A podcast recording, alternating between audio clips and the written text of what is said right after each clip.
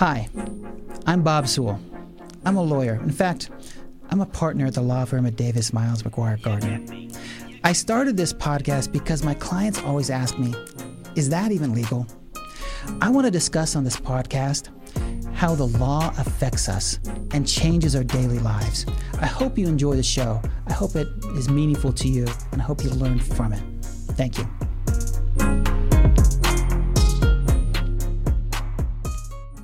Welcome, Paul, to the podcast. Is that even legal? I'm super excited to have you on. And the reason why I'm excited is you have a really unique background that you grew up in small town Arizona, out in the mining country. And for someone to grow up in the mining country and then end up where you are right now is really interesting. You went out to Princeton and you were out with the uh, with those stuffed shirts out in the East Coast and then you come back to Arizona Law School and you clerk for the Arizona Court of Appeals, the Second Circuit Court of Appeals, the Arizona Supreme Court, and now you're with the really interesting organization called the Institute for Justice. And this organization advocates um, to protect civil liberties for people in the United States. Um, welcome to the show. Uh, thank you very much for having me. Really, really great to be here. I want to tell the story of your client, Terry and Rhea Platt. And Terry and Rhea Platt have an interesting plight. They're an elderly couple, and they lent their car to their son. And their son is driving the car, and he gets pulled over by police for a window tint violation. And at some point, the police look inside the car, they do a search of the car, they find an amount of cash and a small amount of personal use marijuana. And eventually, during this process, the police seize the car and they begin to send it through the forfeiture process. Now, the Arizona law did not allow for the seizure of this car under the forfeiture process, but the prosecutor ignores the law and they forfeit the car to the seizure. So at this point, the parents say, Hey, we want their car back. And they contact an attorney, and the attorney says to them, I'd love to help you. You have a great case. Give me money. And the money ends up exceeding the value of the car. And so they decide, I'm going to go it alone. And what happens from there? Right. So, so Terry and Rhea, um, as as you said, you know, they tried to get their car back. Um, they tried to follow the process that Arizona law lays out, a very complicated and convoluted process. Uh, and and they try and do it on their own, and they actually do a pretty good job of it for for doing it on their own. Uh, they the the government says if you want to get your car back, you've got to give us certain information, certain paperwork. They gather all that paperwork up. They have a very small amount of time to do it. They can't miss their deadlines because if you miss a deadline in the forfeiture process, you're done, you're out. Uh, and they get it all in on time. Uh, and the, the prosecutor looks the paperwork and says, no, this is not good enough. Not only are you not getting your car back, you don't even get a chance to go to court to have your day in court because I say that that this is insufficient and uh, the prosecutor asked the court uh, in an ex parte hearing, that's one where it's only the prosecutor and the judge. The Platts, by law, weren't allowed to be a part of it. Uh, said, you know, give me the give me the car. Um, and under Arizona law, the judge would have given the prosecutor the Platts car. Now, what's interesting here is the son was never charged with an underlying crime. So the the property is being is being forfeited under this process and son's not even charged. Yeah so you know one of the things about civil forfeiture is uh, and this is certainly true when we started working on this issue more than a decade ago uh, and it remains true today despite a lot more attention being paid to the issue is that civil forfeiture turns what most people think they know about the american justice system on its head if, if anyone has knows basic high school civics class or has even watched an episode of Law and Order, you know that if the police think you committed a crime, they can arrest you. They can take you before a judge. Uh, if you have to go to trial, you get a trial by jury. If you can't afford an attorney, one will be provided for you. And at that trial, the government has to prove beyond a reasonable doubt that you committed the crime that they've accused you of. And and forfeiture isn't that. Throw all that out the window. In forfeiture, if the government thinks that your property is connected with the crime, they can seize it. They can attempt to keep it forever. And if you want your property back, you have to go to court and most of the time you have to prove your own innocence. Otherwise, the government, more than just the government, the prosecutors and the very police that, that took your car get to keep it. They get to profit from it. They get to keep the proceeds, cash. If they get to keep your car, sometimes it's your home, whatever it is, uh, they get to keep what they forfeit. And this profit incentive really warps the way that law enforcement does its job and, and, and does so in a very unconstitutional manner. Is it okay? I have to ask the question is it even legal for a person who hasn't committed a crime to have their property forfeited to the government? It shouldn't be, but according to the US Supreme Court and, and lots of other courts and the law of lots of states and the federal government, it is. Uh, Okay. I have to challenge you then. Why do we have forfeiture laws? I mean, I can't imagine that the government really, really wants to take our property without a proper reason. Why do we have these? So forfeiture is an outgrowth of admiralty law.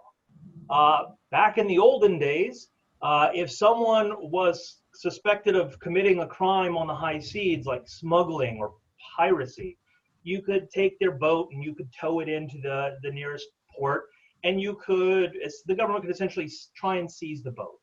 And and and that had sort of we don't have piracy on the high seas really anymore.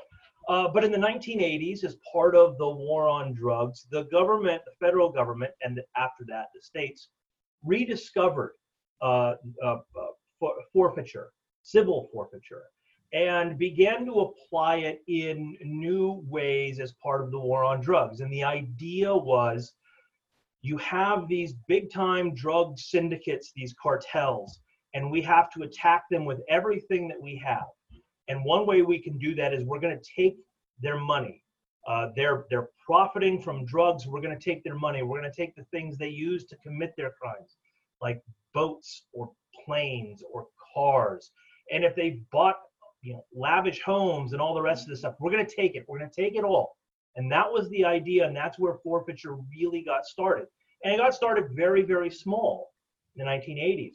But over time, it's gotten bigger bigger and bigger. And the federal government now takes in uh, billions of dollars every year through its forfeiture system, uh, which it oftentimes shares with, with state and local officials. Uh, in the state of Arizona, uh, back in, in 2000, the state brought in about $9 million in forfeiture that year.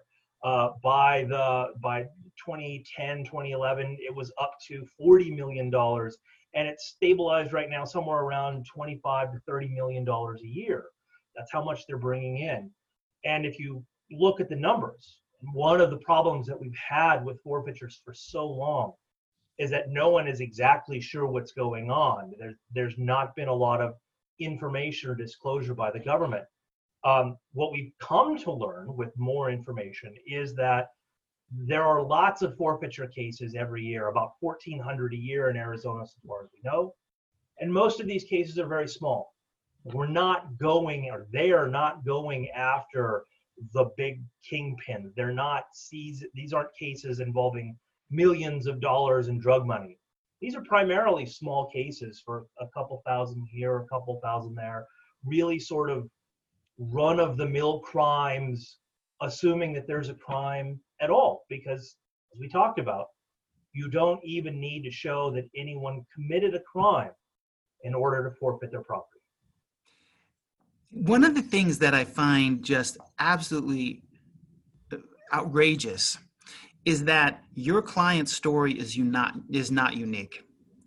I have heard these stories before. I've had clients approach me when I was a younger attorney to try to get involved, and I said, "Man, this I can't really help you because me my involvement will exceed the value of your asset." And it's and I hate to say that, right? Because th- that that's incredibly damning to the legal profession that I'm in.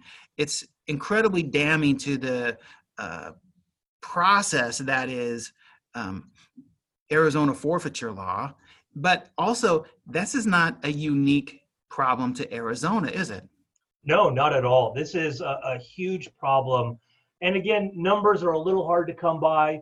Thanks to some reforms that Arizona has already done, we're beginning to see some numbers come out. And we know that in, in less than 20% of forfeiture cases, has anyone really try to get back their property? and in a even smaller percentage of that does anyone ever have an attorney? And and and it's not uncommon. It's very common for the amount of the forfeiture or the what's being forfeited to be less valuable than how much it would cost to hire an attorney. And and, and when you consider that in forfeiture the deck is stacked in favor of the government because they don't have to prove you committed a crime beyond a reasonable doubt you have to prove your own your own innocence you know, lots of lawyers, their job is to give their clients the best advice they can. And oftentimes their best advice is, you know, monetarily, it's just not worth it. Now, some states have started to reform in this area. Arizona is one of them. We've made it easier for people to be awarded their attorney's fees if they're successful. And that's a small step in the right direction but that's not every state, and that's certainly not the federal government. And oftentimes, in forfeiture, people are left to fend for themselves against the government, and that's um, a massive mismatch. There's really two processes to forfeiture, right? I mean, there's a very simple process, and then there's a more complicated process. Tell me about the practicalities, the nuts and bolts.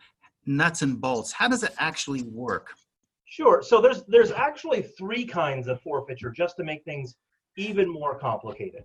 So there's criminal forfeiture, and that's a forfeiture that happens as part of a criminal process. Someone gets tried and actually convicted of a crime, and then following that conviction, there is a a, a, a proceeding where the court can decide, you know, like sentencing, but also how much to pay in fines or restitution to victims and a part of that can be a forfeiture of property.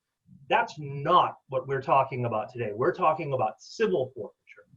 And in civil forfeiture, there's basically two kinds, at least in Arizona, and this is pretty common nationwide, certainly like the federal system.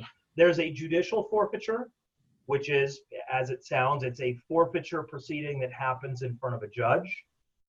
And then there is an administrative forfeiture, and that's a, a forfeiture that's not done in front of a judge. It's done in front of an agency or, or a, a prosecutor in many instances. And in Arizona, that's the, that's the case. There's this process called uncontested forfeiture, which is a big misnomer. These forfeitures can be contested just like any other. Um, but in those cases, the, the, the prosecutor has the ability to, to make uncontested forfeiture available and if you stumble into that process, the prosecutor, the very prosecutor who's trying to forfeit your stuff, gets to decide whether or not he's going to keep it or return it or not. Um, and then maybe there's a way that you can get in back before a judge in that process, but not always. And that's that's the that's the real problem that my clients stumbled into through no fault of their own where they tried to get their property back. They're acting on their own. They don't have a lawyer. They do the paperwork as best they can. And according to the prosecutor, it's not good enough. So not only do they not get their car back, they don't even get their day in court. And and so those there's some there's some real problems. There's also a more simple process. Tell me about how that ends up working. So the the I mean the most straightforward way that this process theoretically works is again the, the judicial process. Um, and in that in that system, the way that works in Arizona is your property gets seized, and at some point it's seized for forfeiture.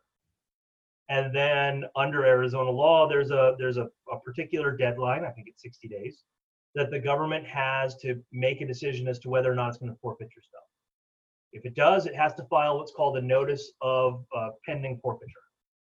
Um, and that's the that's where we sort of split off into these two areas.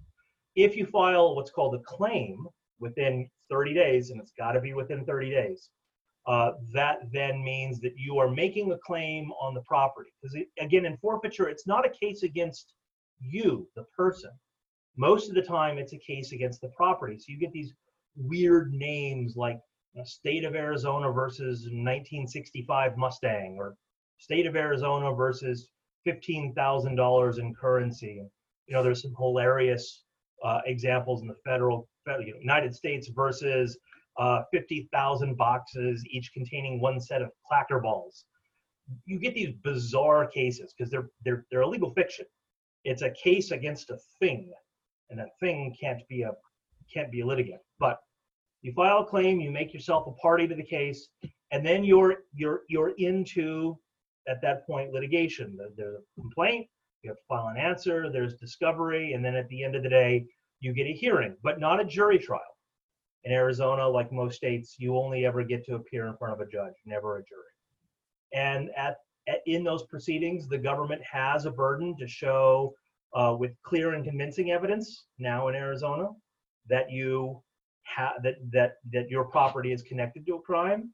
And if they can do that, the burden shifts to you to prove your own innocence, to prove that you didn't know and could not have known that your property would somehow be used in a crime. And so that's that's actually the simple process. The complicated process is this uncontested process where you're in front of a you're you're in front of a, a prosecutor and then the prosecutor gets to do some things and maybe you can go in front of a judge but maybe not maybe the prosecutor can cut you out and that's you know that's one of the problems with with the arizona administrative forfeiture process is it gives the prosecutors again the very people who get to keep the thing that they're trying to take the ability to deny you your day in court and that's one of the issues that we've raised in our litigation I really like in concept the idea of forfeiture. I must admit, I, in concept, I like the idea. There's something offensive to me when you got the drug kingpin and he's rolling in his, you know, his Bugatti and he's got the massive yacht out there in the harbor and he's living the lifestyle of, you know, of, a king. And he then gets convicted and he gets to keep all his stuff. He gets to keep the, the fruit of his ill gotten gain. That's offensive to me. And so I like the concept of forfeiting that property to the government when you've gotten it by illegal means. But there's something offensive by to me about how it's been playing out in practice in the recent years. I've heard of cases and and you may or may not want to comment about this, but I've heard of cases of recent where um, the person, the defendant, will be placed in a position of, we'll charge you with the crime, or you could let us keep your stuff. Have you heard of this? Absolutely, and and the sad fact is, we know that it's happening in Arizona as well. There's a there's a, a well-known abuse called roadside waivers, and that's where you know you get pulled over the police search your car, they find something they want to forfeit, and they say, you know what? We could arrest you right now. We could take you to jail. But if you sign this waiver form that says that that money isn't yours and you don't know where it came from, you'll never hear from us again. That's that's just abusive. That's highway robbery. And in fact, there's a, an infamous case out of a, a place called Tenaha, Texas, uh, that was it's a case that was litigated by the ACLU several years ago, where the the local police were just pulling people over on the high. There's a highway that runs through Tenaha, and police were pulling over lots of people, primarily minorities, and saying, you know what, uh, we're going to take you to jail tonight. Uh, we're going to take your kids. We're going to put them in the child protective services unless you waive, you know, your your claim to this to this money or your car or what have you and and there aren't words strong enough that can be shared on a family friendly podcast uh, to describe how evil that is and how big of an abuse that is. And, and going back to your original point that, that, you know, maybe we all think that, well, we shouldn't be able to profit from our crimes. And, and actually, I, I agree with you. We shouldn't be able to, to profit from our crimes. But one, the big drug kingpin is the outlier case. We know now that that's not the typical forfeiture case. The typical forfeiture case is low level, maybe crime, maybe crime, but really low level, not a lot of money. That's the typical case. The second is that, you know, in this country, we have a process to determine whether someone has actually committed a crime, criminal trial. That's the process we need to use. And what we can't do is simply short, shortcut the, the requirement of a criminal trial because it's inefficient or we think it slows us down. Uh, and this is especially true when we create a profit incentive in forfeiture, when law enforcement agencies and, and prosecutors are the ones who get to keep what they forfeit. That's a profit incentive, and incentives matter. We know that if they when they when they engage in forfeiture, they get money that they wouldn't otherwise get, and in fact, in Arizona, they get to keep 100% of it, and that money goes into segregated funds that they get to use for their own benefit. And there's even today relatively weak checks on what they can do with that money. And and we've seen abuses coming out of the spending of that money as well. So civil forfeiture is a is a is a system that has lots of problems meant to address an issue that it's really not addressing anymore. So how do we get change? I mean i heard you talk about some some of the changes that were made i think it was back in 2017 by our legislature. They changed the burden you know the to prove uh, that the forfeiture should happen if i remember right. They talked about fee shifting so the person who's attempting for forfeiture the person who is property is being forfeited can get attorney's fees if they prevail right? Mhm. so we have had some changes here locally, but how do we get significant change? So we uh, at IJ, we've been working on again forfeiture for for well more than a decade now, and and we've pursued a number of, of angles, and and all of these have have borne successes, and, and there's more to go. So there's a you know we're lawyers, uh, we like to sue people. I love suing people. I love suing the government. It's it's the most fun ever. Um, so we sue the government. Um, and we sue the government because this profit incentive is a due process violation. And we have a number of courts that have recognized that as a problem. And in fact, uh, you know, a federal court in New Mexico struck down the, the Albuquerque forfeiture program because of this obvious profit incentive. And a number of other courts have, have recognized that problem as well, including here in Arizona. Um, we have litigated on on issues involving excessive fines. Um, so, for example, the uh, v. Indiana case that the U.S. Supreme Court decided two years ago on excessive fines and forfeitures. We litigated that case, and and and the U.S. Supreme Court said, well, look, this forfeiture is an excessive fine; it's not allowed. And we've been fighting to get Tyson Timbs his his car back uh, for a couple of years now, and that's luckily that's that's finally happened. Uh, on the legislative front, we've gone to legislatures across the country. Um, we've had some success with the DOJ curtailing for a while some of its more abusive practices, and unfortunately, those were undone. We've gone to legislatures across the country, and the nice part about this issue is it's not a partisan issue. Republicans, Democrats, Greens, Libertarians, everyone recognizes that there's a real problem here. And so lots of states, California, Arizona, Montana, New Mexico, Nebraska, you name it, there's there's nearly 30 states that have had some sort of reform in just the last couple of years. Everything from eliminating civil forfeiture and making sure that that criminal forfeiture is, is the only thing that's allowed and that the, the money from forfeiture goes to the state treasury instead of to the agencies that are involved. Um, more minor reforms, such as making attorney's fees available, upping burdens of proof, uh, lots of things. And so the nice part about this issue here is it doesn't have to be a partisan issue at all. Lots of people recognize the problem, and it's it's something that can be done. You know, I think the thing that's had the most effect, though, is people becoming aware of forfeiture. Uh, when I started personally on this issue six years ago, I would have to start most conversations with, well, let me tell you what civil forfeiture is. And then I would have to explain that. And then for the next 15 minutes after I explain that would be some variation of, no, really, that's the way it works. Yeah. More people have learned about these problems, it's made it easier for courts to address them. It's made it much easier for legislatures to recognize that there's a problem and move on them. It does seem unbelievable. I mean, it this is not like you said a partisan issue.